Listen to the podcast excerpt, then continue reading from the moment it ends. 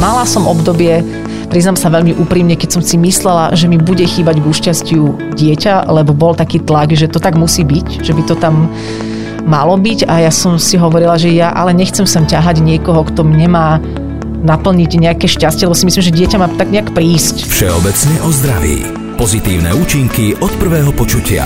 Ako dosiahnuť šťastie? Je podmienené materiálnymi vecami, alebo dokážeme byť šťastní, aj keď dokopy nič nemáme?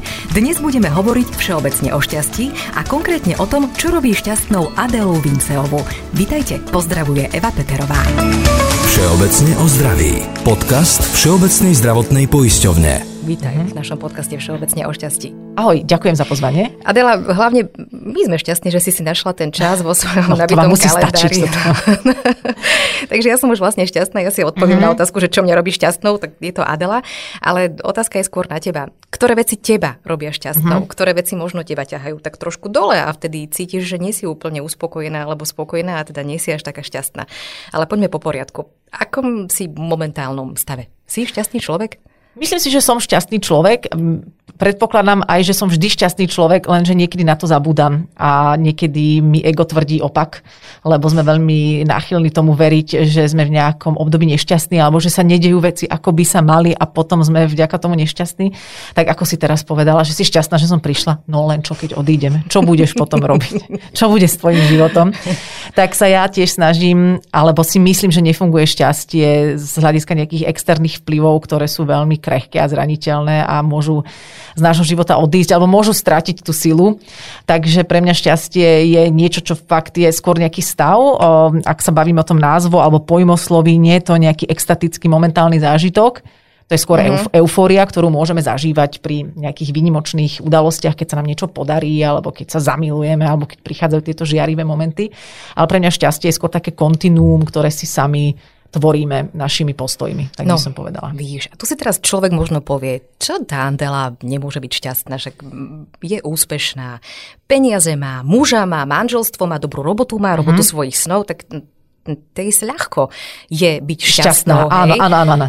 Ja si myslím, že to je ale opačne, že práve preto, že som vnútorne šťastná, som si do svojho života pritiahla robotu snov, dobrého manžela a vlastne ten život, ktorý mi vyhovuje. A možno jedným z tých Mm, pohľadov alebo postojov je aj to, že sa zameriavam na to, čo mám, za čo môžem byť vďačná.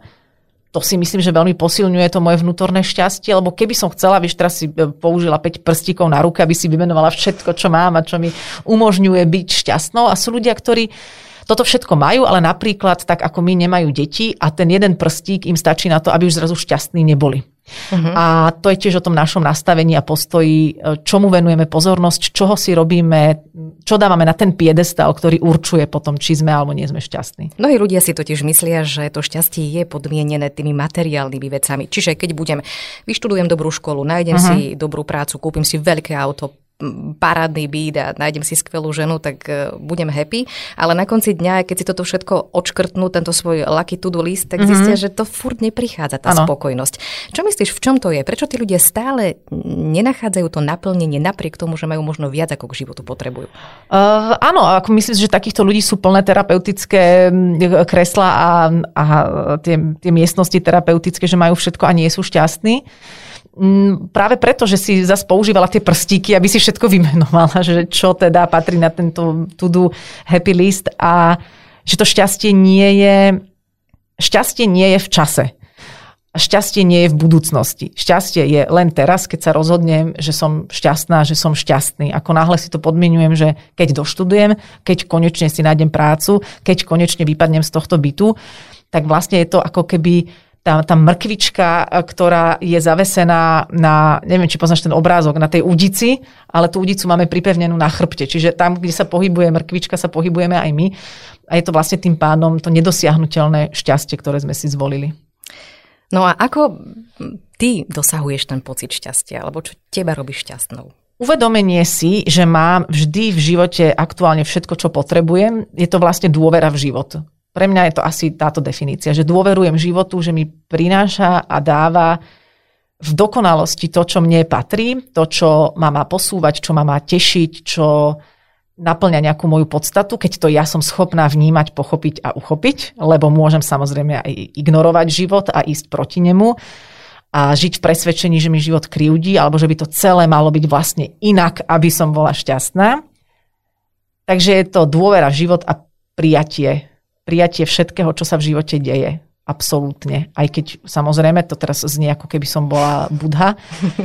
Nie vždy mi to ide a mám svoje témy, ktoré sa mi príjmajú ťažšie, ale stále s vedomím, s vedomím že pokiaľ ich nepríjmem, tak sa nikam neposuniem. Spomenieš si na nejakú konkrétnu situáciu, v ktorej si sa cítila nie veľmi šťastná, nie veľmi spokojná? No tak potom samozrejme veľmi veľkým učiteľom pre mňa osobne sú vzťahy, partnerské vzťahy, kde všetci moji partneri boli úžasnými učiteľmi a na všetkých s láskou spomínam a ďakujem im za všetky lekcie, ktoré mi priniesli, ale ktoré som si ja sama vytvárala, aby to nevyzeralo tak, že teraz niekto bol ku mne zlý a ja som, ja uh-huh. som s tým nejako narábala. Eh, sama svojim postojom aj svojim prístupom k sebe som sa vo vzťahu dostávala do povedzme začarovaných vzorcov, ja, ja som ich vnímala začarovanie, ktoré som časom začala dekodovať a, a začala som napríklad sa učiť prijať toho druhého, aký je, so všetkým, lebo inak nemôže človek sa ani v tom vzťahu posnúť a nemôže z neho ani odísť. Lebo kým toho človeka nepríjmeme a odídeme, tak si ho nájdeme v uh-huh. inom prevedení za, za ďalším rohom. Takže pre mňa to boli vždy aj, aj vzťahy. Učíme sa vždy najviac cez to, na čo nám najviac záleží. Viem si predstaviť, že niekto to má cez deti, hej, ktoré zrazu idú do puberty a správajú sa inak a je to zrazu nepriateľné, kde sú tí zlatí štvorroční. Hej. Takže každý to máme v niečom, na, na čom nám veľmi záleží. Toto všetko znie super a teraz sa aj ja pýtam a uh-huh. aj ľudia, ktorí nás počúvajú, ale odkiaľ má tá Adela toľko múdrosti? Sú to knihy, sú to sprievodcovia životnou cestou, alebo osvietilo ju? Hej, hej, všetko dokopy a, a LSD. Nie, nie, nie, to akože ide o to, že ja teraz tiež to hovorím z pozície môjho aktuálneho vnútorného pokoja a, a sú momenty, keď samozrejme si spomeniem na tento rozhovor a budem Eh, budem mať iné nervy a budem si hovoriť, no teraz sa vráť za ten mikrofón, ako si bola pokojná. Ale u mňa je to kombinácia. Ja veľmi v tom, že dôverujem životu, dôverujem aj tomu, že všetky lekcie, ktoré mi dáva, sú mne ušité na mieru, aj všetky odmeny, všetky radosti, všetko je tu pre mňa na to, aby mi to vyskladávalo eh, takú taký ten dokonalý študijný plán. Takže ja nie som úplne, ale to je moja cesta, fanúšikom teraz, že treba prečítať 800 motivačných kníh, ezoterických, duchovných, neviem akých mne, pre mňa sú stále funkčné vlastne iba dve alebo tri, lebo v nich je povedaná tá podstata. A myslím si, že už ďalej podstatu netreba rozpiplávať, už ju treba potom skúšať žiť. Takže pre mňa je to kombinácia kníh, žitia toho, čo som si načítala v tej každodennej praxi, viac či menej šikovne, obratne, rýchlo alebo pomaly. A terapia, na ktorú som začala chodiť pred niekoľkými rokmi. A teraz už ani nechodím, chodím občas tak preventívne si s tou terapeutkou pokecať. Môžeme konkretizovať tú terapiu? Uh, ja som ani nevedela, ako sa to volá, ale teda volá sa to etikoterapia, je to vlastne terapia... Mravnosti? Alebo našej, no je skôr našich postojov k situáciám, uh-huh. toho, ako sa, ako sa postavíme k veciam. A to mi veľmi zmenilo pohľad na seba, na tie vzťahy, na to, čo všetko je komunikácia, ale čo, alebo čo sú hry, čo je manipulácia, do čoho sa ja nechávam vtiahnuť um, a všetky tieto súvislosti. Takže mne to veľmi, veľmi pomohlo sa, sa pozrieť na seba. Pre mňa bolo zaujímavé, že som prišla na tú terapiu, začala som sa stiažovať na toho, na hen toho, na tamtu, na tamtu. A terapeutka Beatka Hlohovská mi hovorí, stop, ja o týchto ľuďoch vôbec nechcem nič počuť. Poďme k tebe. Aký máš vzťah ty k sebe? Koľko sebe venuješ pozornosti? koľko sebe venuješ nehy, pochopenia, mm-hmm. ako veľmi na seba tlačíš, čo všetko od seba očakávaš. A vlastne som si uvedomila, že predtým som ten kompas skôr smerovala od seba na všetkých naokolo, mm-hmm. riešila, kto mne stúpil na otlak, kto mne spôsobuje toto, kto mňa oberá o môj pokoj. Ona mi hovorí o pokoj ťa, keď sa hovoríš daj mi pokoj, no pokoj ti nemôže dať nikto, iba ty sám. Nikto ťa o tvoj pokoj neoberá, iba ty si ho necháš brať. Takže som pochopila, že mám oveľa viac um, moci vo vlastných rukách voči svojmu životu. Takže mm-hmm. tak. Tak, takže prijať tieto veci, smie to tak byť a hľadať možno tie dôvody toho, čo sa deje v našom živote v nás a nie v tom okolí a v ľuďoch okolo nás. Áno, a niekedy ten dôvod je tam veľmi ťažko odhaliť a tam, aby sa človek neskozol, um, hovorím z vlastnej skúsenosti, do teraz nejakého piplania sa a analyzovania. Uh-huh. Jednoducho niekedy, niektoré veci, vždy sú veci ako sú, sú najlepšie ako majú byť a niekedy stačí si iba povedať, OK, nechápem prečo a možno to v živote nepochopím, ale príjmam to, že to tak je.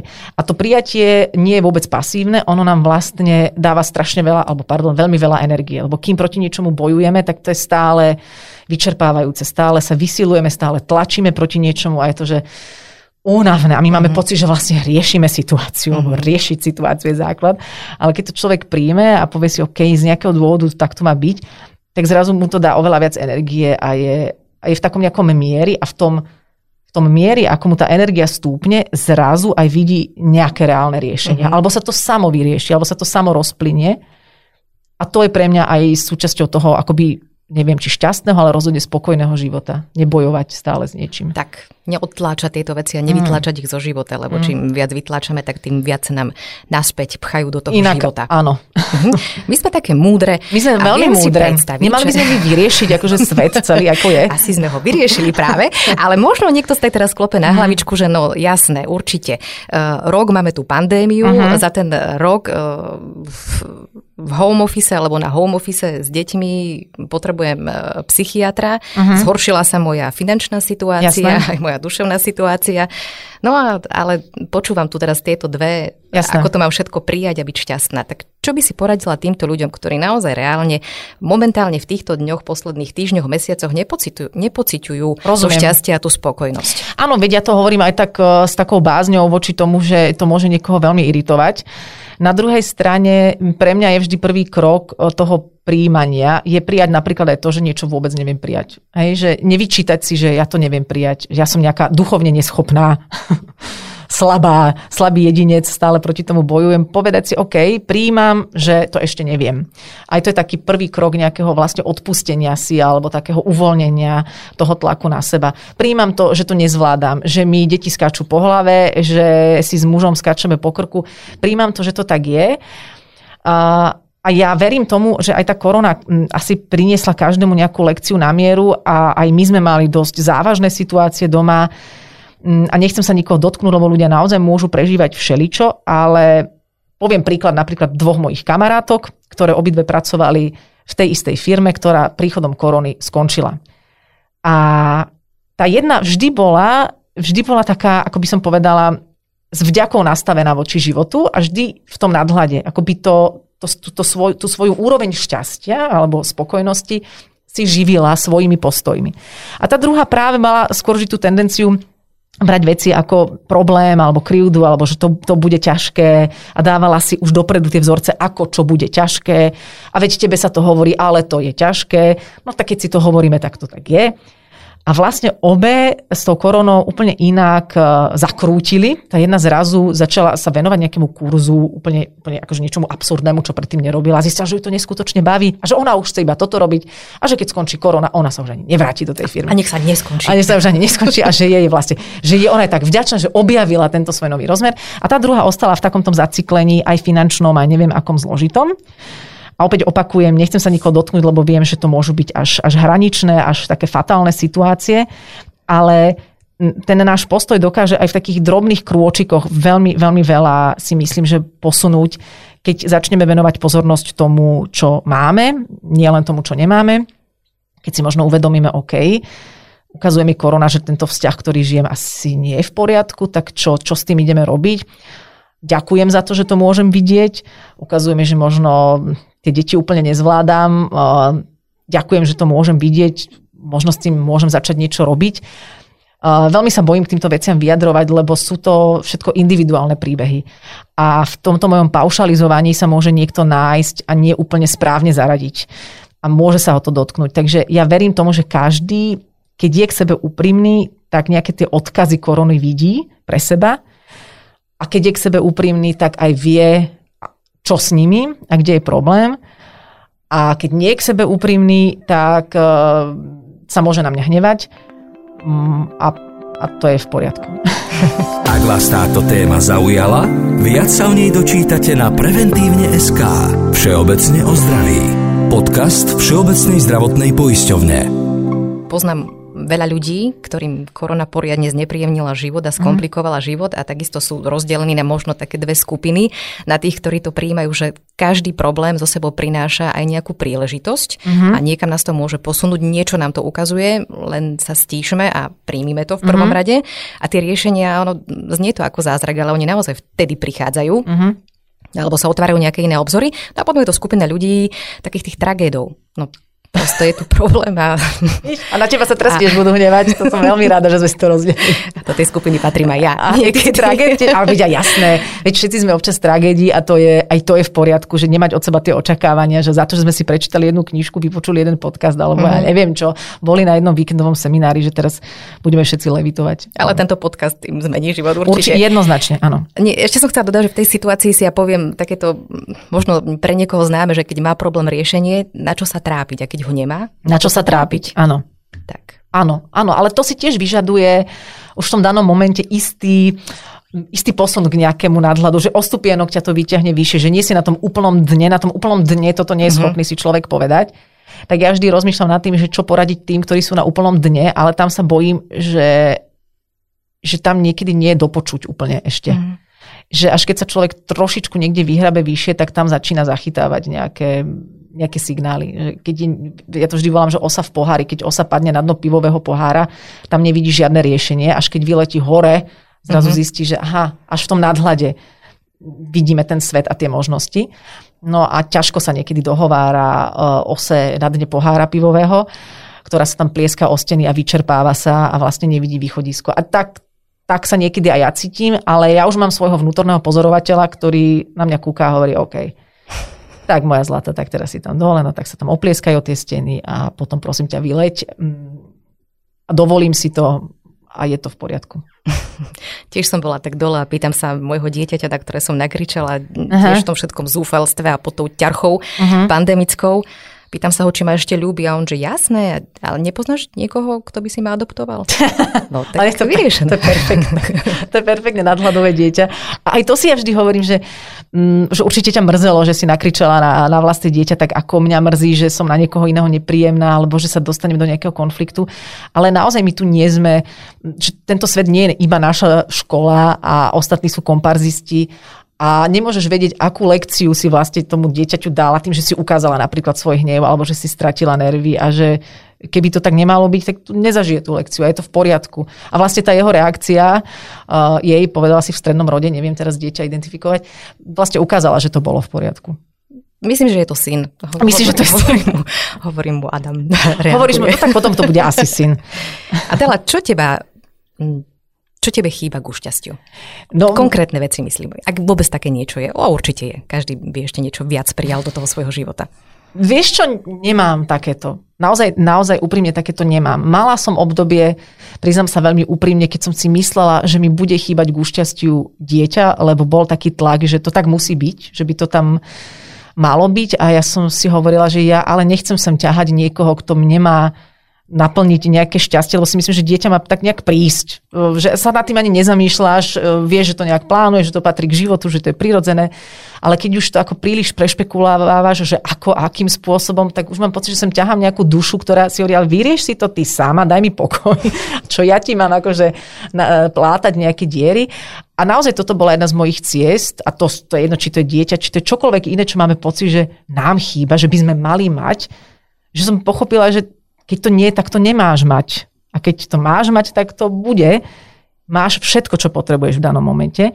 A ja naozaj som šťastná. A naozaj som aj šťastná, keď robím vedúcu v tábore s deckami a vôbec nemám pocit, že ach, keby tak jedno patrilo mne a mala som ho vo vlastnom byte s mojim mužom. Uh, viem sa s tými deťmi tešiť, aj s tými, ktoré nepreliezli cez moje telo um, a, a sú na tomto svete a viem im dávať nejakú radosť. Takže som sa aj na toto naučila pozerať inak a z toho teda veľmi zdlhavo odpovedám na tvoju otázku, že Naozaj mi nechýba nič. Ale sú také drobnosti, o ktorých si hovorím a to si myslím, že je fajn si robiť radosti, aby človek zase nesklzol do takého toho, že všetko máme a už teda nepotrebujeme mať ani čistý riad doma, už nepotrebujeme ani prať, lebo veď všetko je v dokonalosti. Tak e, to zase nie, to je zase taká deštrukčná pasivita, to so šťastím nič nemá. A myslím si, že by nás potešila väčšia kuchyňa. že trošku trpíme malou kuchyňou. No tak zase až tak málo ku šťastiu Adele nech nestačí. Musí byť väčšia kuchyňa, presne. Tak som, som, som veľmi materiálna, hej. A čo možno z toho, čo máš, keby to tu zrazu nebolo, by ti tak chýbalo, že cítiš to nedostatočné ano. uspokojenie a to prázdno by ti to spôsobilo v tvojom živote. To je jasné, to si myslím, že je úplne prirodzené, že máme vzťahy, ktoré sú pre nás dôležité. Že keby nebol môj muž, keby som, neboli moji rodičia, moja sestra, kamaráti, pes, akože ktokoľvek, čokoľvek, k čomu mám nejaký blízky vzťah, tak by to určite bolelo a určite by som bola smutná. To neznamená, že nadhľad znamená, že nemá človek emócie, ale aj na tie vlastné emócie sa už vie pozerať s nejakým nadhľadom, s nejakým pochopením. Ten nadhľad by som povedala, že je ten vonkajší pozorovateľ, ktorý vždy pri mne stojí a vždy som pre ňoho ja tá najbližšia bytosť a s takou láskou sa na mňa pozerá a hovorí si, ok, teraz si smutná, prišla si o niečo, čomu si bola asi priputanejšia viac, než si si myslela. Možno aj preto si o to prišla, ťažko povedať. Tak teraz s tým spolu nejako prejdeme a tak to má byť. A je to lekcia, ktorú som si evidentne vybrala, ktorú potrebujem, ktorá je pre mňa osožná, nech je akokoľvek bolestivá. Takže to šťastie pre mňa neznamená, že to je UPA, že stále vybuchujú ohňostroje a otvárame šampus. Mm, šťastie je ako keby tá a to bolo také pekné prirovnanie, že keď sa pozrieš na hladinu jazera, tak hore môžu byť vlny a môže sa všeličo diať, alebo môže byť aj pokojné to jazero, spokojné, šťastné. A potom prídu vlny a nejaké drámy, ale dole, niekde na tom dne v tej podstate o tom to jazero nevie. Vlastne najlepšie byť stále na dne. Úplne presne. Tak vidíš, a toto je, to myslím, že... toto by sme si mali dať ako záverečnú myšlienku. Základ je byť na dne. Meky raz tak povedal. Už niekam klesnúť. Áno, že najlepšie je narodiť sa ako veľmi škaredý, mm-hmm. lebo potom to môže byť už iba lepšie. Takže no. vlastne tiež najšťastnejší človek je ten, ktorý je na dne, lebo horšie to už byť presne, nemôže. Presne, a dá sa odtiaľ odraziť, ale podľa mňa to nerobte. Tak. Takže myslíš, že dobrý záver podcastu o šťastí? Perfektný, ale nedajme trošku iný. Mm-hmm. Ja ťa poprosím, môže sa trochu zamyslieť sekundu. Aj. Daj nejaké tri šťastné rady od Adely Vinceovej. Uh-huh. Pre človeka, ktorý už ráno stane s tým, že bože, musím ísť do roboty, bože, zase tie deti, uh-huh. hladné. No, mm. tak to je, že... Alebo poved... ne, nemám robotu, do ktorej by som chcel ísť. Aha, no, a, ale... a nemám možno deti, po ktorých som tak túžil. Uh-huh. A vlastne ten život je taký o ničom môj. No, vš- na všetko sa dá pozrieť, teda je, všetko je vecou pohľadu. Čiže ráno si môžem povedať, že ako dobre, že môžem vstať. A to je jedno, či do roboty alebo bez roboty, ale že môžem vstať, nie každý môže vstať. A keď nemôžem vstať, tak si povedať, tak ešte žijem a z nejakého dôvodu tu mám nejaký zmysel, inak by som tu už nebol. Tak poďme ho dnes ten zmysel opäť odhaľovať. A, a aj tie deti uh, sú presne o tom, že super, že ich môžem mať, že, že sú v mojom živote a keď nie sú, tak super, že môžem ten priestor venovať niekomu inému, sebe alebo iným ľuďom ktorí ho tiež určite ocenia. Takže je to ten pohľad na, na tú mincu z tej jednej strany, ale pre mňa je to, ak hovoríme o nejakých troch veciach, mm, ani neviem, či o troch. Pre mňa je to prijatie života ako takého, vlastne v tom je všetko zabalené. A v tom je zabalená napríklad aj tá vďačnosť, ktorá veľmi pomáha. Aj to, čomu venujeme pozornosť, to je staré známe klíše, čomu venujeme pozornosť, to posilňujeme. Pozornosť znamená emotívna preto keď pozerám správy, lebo dnes ľudia majú takú tendenciu, ja už ani nepozerám správy, ja hovorím, ty pozeraj správy, ale nenechaj sa nimi emočne žmýkať. Nevenuj im emočnú pozornosť, buď informovaný, ale nebuď z toho v depke. To je ten duševný tréning. Nie vyhýbať sa veciam, ale vedieť sa k ním správne postaviť. Takže to by som asi povedala. Čomu venujeme pozornosť, viac vďaky a vždy si povedať, že na všetko je aj iný pohľad. Iba si tú situáciu obísť z iného bodu. Myslím si, že toto je ten krajší koniec a krajšia bodka za našim podcastom. Ale to dno nezabúdam, to je Len tam zostane. Ej. Všeobecne o zdraví. Dnes s Adelou Vincovou som naozaj veľmi šťastná a veľmi poctená, že si prijala naše pozvanie a otvorila tento náš podcastový život vo Všeobecnej zdravotnej poisťovni. A držím palce, ďakujem, bolo to aj pre mňa veľmi zaujímavé a opakujem, že, že veľmi si to, ja neviem, či mi to prináleží hodnotiť, ale pekne viedla a veľmi som sa v tom dobre cítila, takže myslím si, že to má mm, veľmi pekné také vedenie aj z tvojej strany, takže ďakujem. Ďakujem, ďakujem veľmi pekne. Do počutia v ďalšom podcaste Všeobecne o zdraví. Všeobecne o zdraví. Ak vás táto téma zaujala, viac sa o nej dočítate na preventívne SK. Všeobecne o zdraví. Podcast Všeobecnej zdravotnej poisťovne.